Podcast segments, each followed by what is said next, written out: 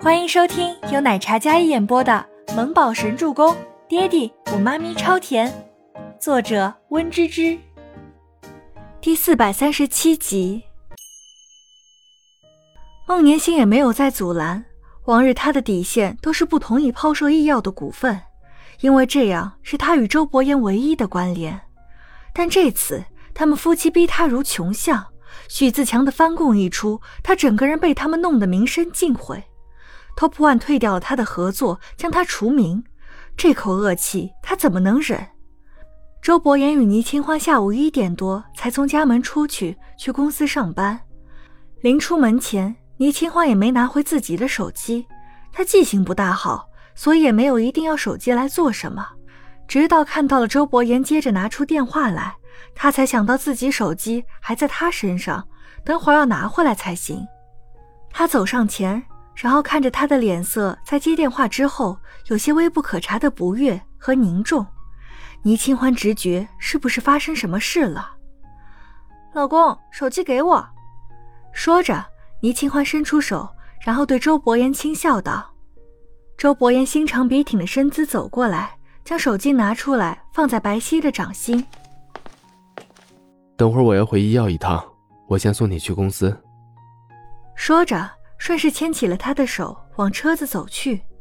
倪清欢一听，也没来得及开机，而是疑惑的问道：“是不是发生什么事儿啦？”“小事，我要去处理一下而已。”倪清欢看着他深刻的眉宇，心里有种预感。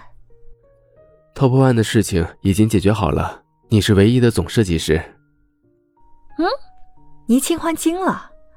倪清欢此时立马将手机开机。瞬间涌进来无数的信息，还有未接来电。点开一条吴山童发过来的微信链接，进去一看，这不看不要紧，一看震惊了。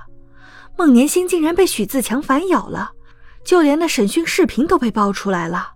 虽然孟年星名字被打了马赛克，可之前关注过这件事的人一看就知道是这个孟年星的名字。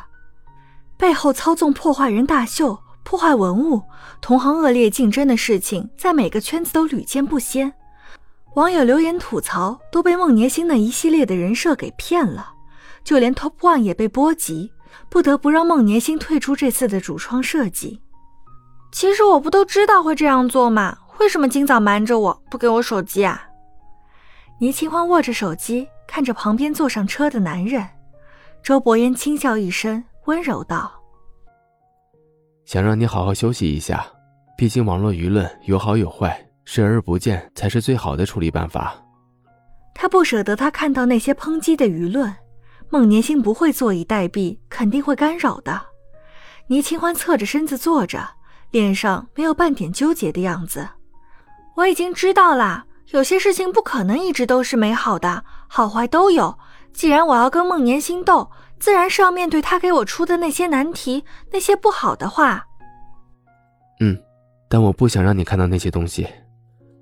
周伯言关上车门，然后轻声过来。倪清欢以为他要凑过来亲他，小脸一愣，然后语结轻善的看着他，抿着唇，不好意思的娇羞模样。傻瓜，害羞什么？我给你系安全带。周伯言笑了笑，然后低声说道。倪清欢的小脸忽然就滚烫起来，他以为，哼！倪清欢坐在那里挡着男人，周伯言只好伸长手臂从他身体越过，直接抓住后面的安全带一拉，然后将安全带从他侧肩扣过来系在安全扣上。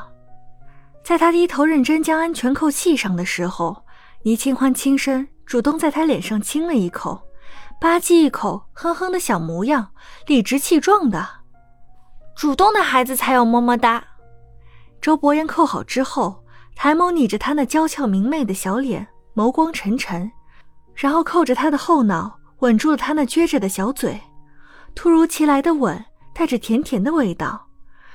倪清欢招架不住他霸道攻势的吻，余光瞥见花园里的兰姨推着妈妈的轮椅在散步。倪清欢这下才慌了，小手捶着周伯言的肩膀。